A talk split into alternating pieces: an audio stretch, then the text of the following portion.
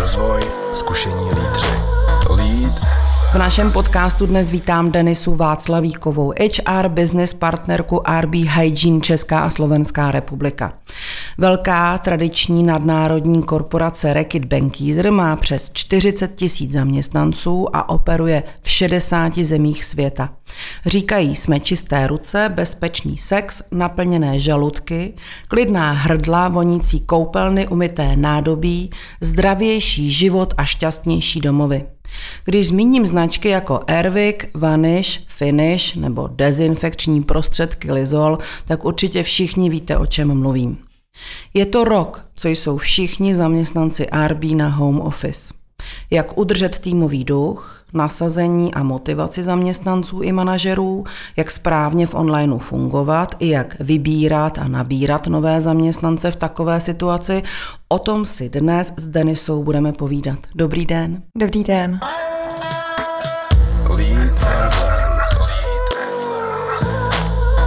Denisu, co jste se naučila ve škole a používáte doteď? Myslím si, že eh, trojčlenku člověk využije na denní bázi. Jaké jsou vaše vzory a proč? Mým vzorem je určitě moje maminka, která eh, vybudovala velice úspěšnou kariéru i s dvěma malými dětmi. Čím byste byla, kdybyste nebyla tím, čím jste? Já jsem jako malá chtěla být veterinářkou, tak dnes eh, místo se zvířaty pracuji s lidmi. Čím myslíte, že můžete být inspirativní pro své pracovní okolí? Řekla bych, že to bude můj zápal a takový ten drive, protože tu práci dělám opravdu ráda. Když klopítnete, o jaké moudro se můžete opřít? Zachovat hlavně klidnou hlavu, protože ne všechno je tak horké, jak se v tu chvíli zdá. A čím pro vás je osobně vzdělávání i pracovně?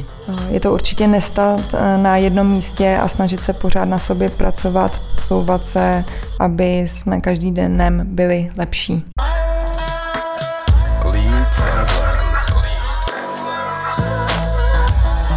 Deniso, vážně už jste se třeba rok neviděla naživo s některými kolegy? Je to určitě tak. S některými jsme se opravdu v té fyzické podobně nesetkali. Takže s některými je možné, že i vůbec, ale s většinou aspoň na té obrazovce toho monitoru. Chybí vám to naživo? Určitě. Je to cítit, že ten sociální kontakt tam chybí. Určitě by se shodlo i spoustu dalších zaměstnanců se mnou, že takové ty eh, kávičky v rámci té, toho pracovního prostředí, to je určitě něco, co nám chybí, takové to spojení. Když se dívám na Atmoskop a dívám se, co oceňují zaměstnanci na vaší firmě, tak je tam velmi často zmiňována rodinná atmosféra. Jak se vám to daří? Je to určitě mnohem víc eh, stížený tím, že se vlastně nemůžeme nebo nemáme možnost teď eh, v těch eh, ofisech potkávat, jelikož máme striktně doporučeno zůstat vlastně pracovat z domova. Nicméně snažíme se určitě různými aktivitami toho týmového ducha pořád podporovat, snažíme se mít nějaké pravidelné chaty, různé aktivity online, takže je to poměrně stížený, ale snažíme se co nejvíc, aby tam ten týmový duch zůstal i dál. Co považujete po tom roce za úplně nejdůležitější radu pro jednoduchý přechod na home office? Tak některé uh, takové ty rady primární určitě zajistit, aby ty lidi měli pracovní pomůcky, takže zajistit takovou tu mobilitu. My vlastně naštěstí v rámci nadnárodní korporace všichni máme laptopy, není to úplně tak těžké to vzít a vzít si to domů. A potom určitě, když už, na tom, když už doma jsme, tak zajistit nějaké vzdálené přístupy, připojení k internetu, určitě udržovat tu komunikaci a hlavně, co je asi nejdůležitější i pro ty lidi, umět si nastavit takový nějaký ten rituál, aby dokázali doma vlastně přepnout mezi tím pracovním uh, životem a, a tím soukromým. Museli jste v tom svým kolegům pomáhat, anebo to plus minus dříve či později našli všichni? Museli jsme jim určitě nějakým způsobem trošku víc pomoct. Eh, my jsme měli to štěstí, že jsme vlastně ještě před eh, tou covidovou situací rekonstruovali ofisy, takže už tenkrát jsme vlastně byli poslaní na tři týdny domů, takže jsme měli zajištěný veškerý k tomu prostředky a podobně. Nicméně tohle byla situace, která nás překvapila všechny. Trvalo to mnohem díl, takže ze začátku to bylo hodně obtížné v tom vůbec najít si nějaký ten work-life balance, a, takže a, jsme museli určitě pomáhat zaměstnancům a, v tom smyslu najít si nějaký ten rituál. A, určitě pomohly typy, a, že opravdu člověk nemá třeba celý den, každý den sedět v tom pyžamu, ale jít se třeba převléct, aby si navodil tu atmosféru, že teď jde do té práce, teď je ta práce a pak vlastně večer to zase vypnout. A, mm, takže dávali jsme těm lidem různé typy, a jak se s tím, s tím vypořádat. A, Potom ta situace byla trošičku obtížnější, takže tam jsme potom zavedli i další nějaké programy, například asistenční službu pro zaměstnance, kam můžou vlastně kdykoliv 24-7 volat v případě jakýkoliv problémů, ať už nějakých psychických, finančních, právních a podobně. Takže určitě ta podpora z naší strany tam byla nutná. HR oddělení v takové situaci musí mnohem víc komunikovat s IT oddělením. Jak jste nastavovali tuhle komunikaci, protože většinou jsou to ve firmách, ve velkých firmách dva oddělené světy? My s IT máme docela eh, blízký provázaný vztah celkově. Většinou lidi, když mají nějaký problém, tak se obrací i třeba na HR, a takže tam šlo o to, aby opravdu všichni lidi měli zajištěné ty vzdálené přístupy a, a podobně. My vlastně dlouhodobě fungujeme na cloudu, na SharePointech, OneDriveu máme vlastně ty online komunikační kanály, takže v tom úplně ten problém nebyl. Je v takové situaci výhodou, když jste nadnárodní korporace, nejenom teda těch, co se týče těch technologií, ale i třeba eh, co se týče nějaké kultury, že ti lidé mají nastavená pravidla, eh, o která se mohou v nějaké situaci opřít? Je to podle mě určitě výhodou, protože vlastně na takovou situaci jsme byli uh, víceméně připraveni tím, že nějaká digitalizace, automatizace, ta už u nás probíhá dlouhodobě, hodně fungujeme online.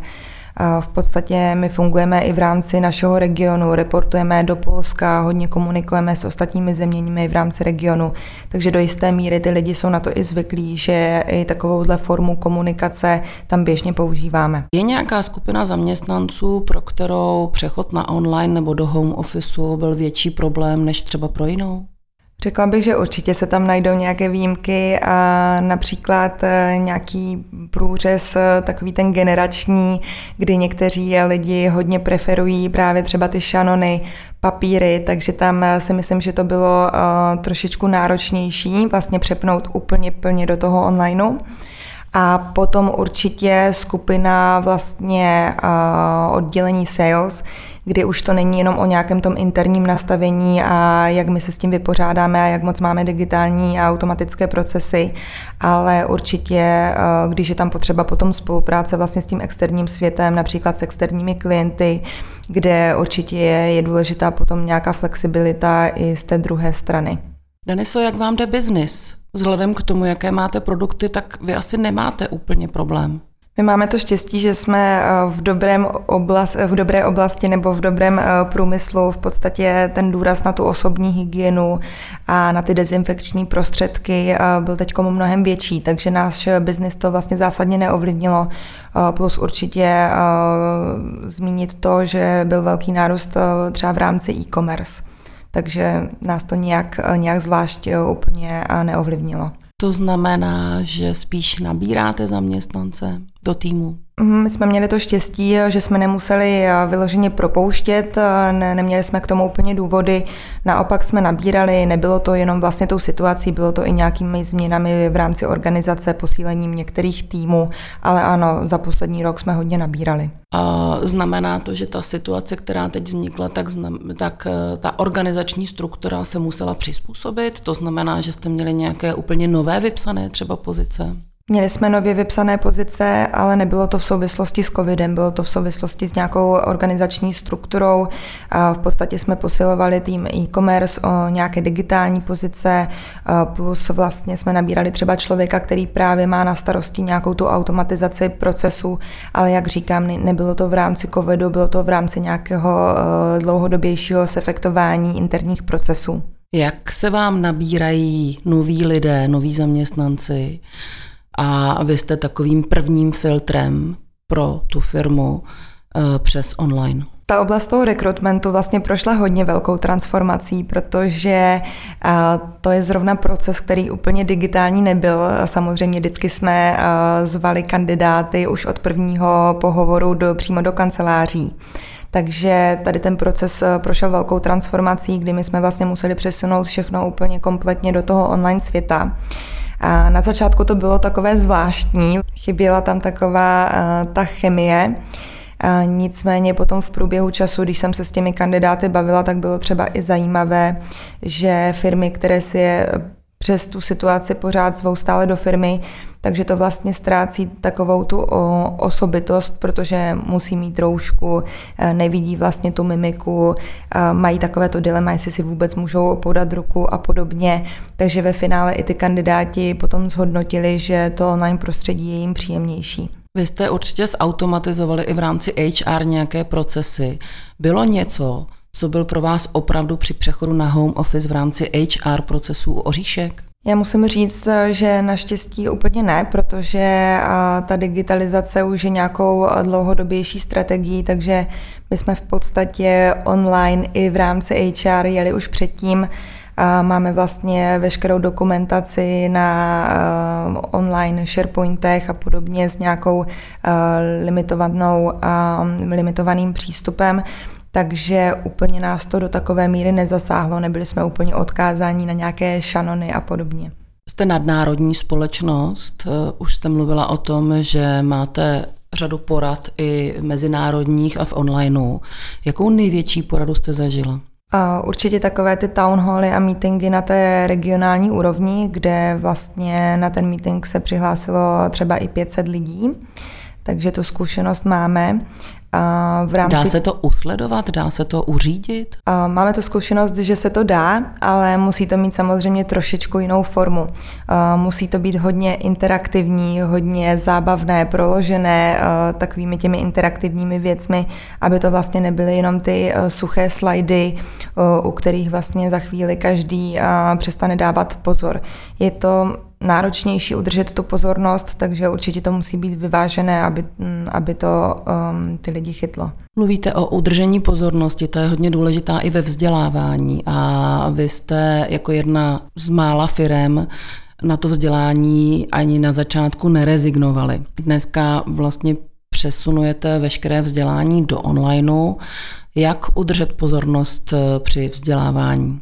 Ze začátku vlastně, když ta situace před tím rokem nastala, tak se musím přiznat, že jsme chviličku, že jsme se chviličku zdráhali, jak to vlastně celé pojmeme, protože přece jenom ty lidi preferovali předtím ty offlineové kurzy. To, že se můžou sejít v té místnosti s tím lektorem, proběhne tam i nějaký networking a podobně. My už předtím jsme měli vlastně některé vzdělávání v online formě eh, na nějakých našich onlineových platformách, ale musím říct, že předtím to nebylo úplně tolik populární. Takže i tahle doba vlastně změnila eh, nějakým způsobem eh, ten způsob přemýšlení, ten zájem o tyhle ty kurzy a ty jsou mnohem víc pozitivněji vnímané. Takže ty kurzy, které byly v online podobě předtím a nebyly tolik populární, tak dneska už se jich těch lidí, dneska už si ty lidi mnohem více váží. Plus takové ty klasické školení, které předtím byla, byly offline, tak ty jsme museli taky transformovat po nějaké době do té online podoby a tam to taky musí mít trošku jiné parametry, aby to ty lidi chytlo, aby si z toho odnesli co nejvíc. Takže, jak jsem zmiňovala, mm, ta online forma je mnohem náročnější na pozornost, takže tam proběhly nějaké změny. Třeba snažili jsme se ty školení rozdělit do více dnů po méně hodinách, aby to mělo tu stejnou efektivitu. Druhá věc je při přijímání nových zaměstnanců. Ty vlastně také musíte něco naučit. Jak probíhá tenhle ten proces eh, onboardingu a potom adaptační proces? Ten adaptační proces se vlastně taky transformoval do online formy, takže se snažíme to mít eh, co nejvíc pečlivě připravené ve spolupráci eh, s manažerem toho nového člověka, Takže máme vlastně propracovaný plán, kde je nějaký checklist, co ten člověk by si měl zařídit, eh, kde najít důležité odkazy, eh, s kterými lidmi se vlastně v rámci firmy eh, sejít a podobně. Takže teď je to vlastně všechno v té online podobně, mají různá, různé intra s, s našimi zaměstnanci, takže tam zase doporučujeme to udělat víc interaktivní, opravdu si zapnout ty kamery, protože pro toho nového člověka je to velice obtížná situace, není v tom ofisu, nemůže se třeba na ty věci zeptat člověka, který sedí vedle, takže snažíme se to nějakým způsobem uh, takhle, takhle směřovat. Plus uh, je tam určitě velká podpora HR, máme třeba různé virtuální obědy pro uh, nováčky, Eh, podpora toho manažera, týmu a co jsme vlastně zavedli během té uh, covidové doby, uh, byl buddy program, takže vlastně další takové ty pomocné ruce v rámci toho adaptačního procesu a tady ten program se nám teda hodně osvědčil, hodně si ho ty nováčci chválí, že jim opravdu ten člověk v rámci toho buddy programu pomáhá. Říkáte podpora HR, máte pocit, že eh, vaše role se nějakým způsobem během toho roku změnila nebo posunula? Řekla bych, že ano. Určitě z naší strany je potřeba více komunikovat. Je to jiné, když jste v ofisu, ty informace se tam šíří velkou rychlostí. Naopak, když vlastně všichni sedí doma, tak je mnohem větší důraz na tu komunikaci, aby všichni ty informace měli. Takže v tomhle tom ohledu si myslím, že ano. Plus a myslím si, že se to hodně změnilo i v tom, že ty lidi na těch home officech jsou mnohem víc vděční za každou nějakou aktivitu, která se vlastně připravuje. Dřív, když jsme byli v tom ofisu, tak se to tak nevnímalo nebo to zapadlo, lidi už na to třeba neměli tolik energie, čas a naopak teď, když ať už pošleme nějaký balíček nebo uděláme nějakou online aktivitu, tak ta účast je opravdu velká, takže ty lidi o to mají hodně velký zájem, takže určitě oceňují tu podporu. Co připravujete v rámci online nepracovních HR aktivit pro svoje kolegy? Jak už jsme zmiňovali, třeba ty pravidelné kofíčety, a potom posíláme při různých příležitostech třeba balíčky, posílali jsme vlastně i nějaké zdravotní balíčky s dezinfekčními prostředky a podobně, takže snažíme se zachovat tu to bez, tu bezpečnost a zdraví zaměstnanců. Eh, plus jsme zařadili různé wellbeingové aktivity, eh, workshopy, ať už třeba na duševní hygienu v rámci home officeu. Eh, teď vlastně v tohle chvíli plánujeme i nějako, nějaký digitální detox, jak se stravovat v rámci home officeu. Tak jsme se vlastně snažili komunikovat i různé typy, právě nastavit si tu rutinu, opravdu nezapomínat přes ten den pít, jíst, dělat si pravidelné přestávky. Eh, setkala jsem se s tím, že spoustu manažerů nastoupilo do takového toho extrémního flow, kdy ve 4 odpoledne si vlastně uvědomili, že ještě ani neměli oběd, takže opravdu je potřeba ty lidi edukovat, eh, komunikovat to, dávat jim ty typy, aby si to nějakým způsobem v rámci toho home officeu nastavili. Jak dokážete udržet hranici mezi tím, kdy dáváte typy, radíte a fungujete jako HR oddělení a mezi tím, kdy už by to mohlo pro někoho být, že mu lezete příliš do soukromí? Myslím si, že to hodně záleží právě na té osobnosti člověka. Někdo to oceňuje víc, někdo míň, někdo ty rady opravdu potřebuje, protože si na to třeba nepřijde úplně sám. Samozřejmě to pak někdo některé ovlivňuje. Třeba my se snažíme právě eh, k udržení té interakce eh, nabádat, aby si zapínali při mítenzích kamery a podobně. Takže někomu je to víc příjemné, někomu je to méně příjemné, eh, takže záleží asi na té osobnosti. Odhalí se v takové situaci víc ten extrovert a ten introvert? Myslím si, že určitě ano. Jde to vidět, že při některých mítinkách některým lidem absolutně nedělá problém tam vystupovat, zasahovat, pustit si kameru. Někteří jiní naopak eh, musí být hodně nabádání. Samozřejmě nikoho nenutíme, ale jde to poznat. Mluvili jsme o tom, že jste už víc než rok na home office.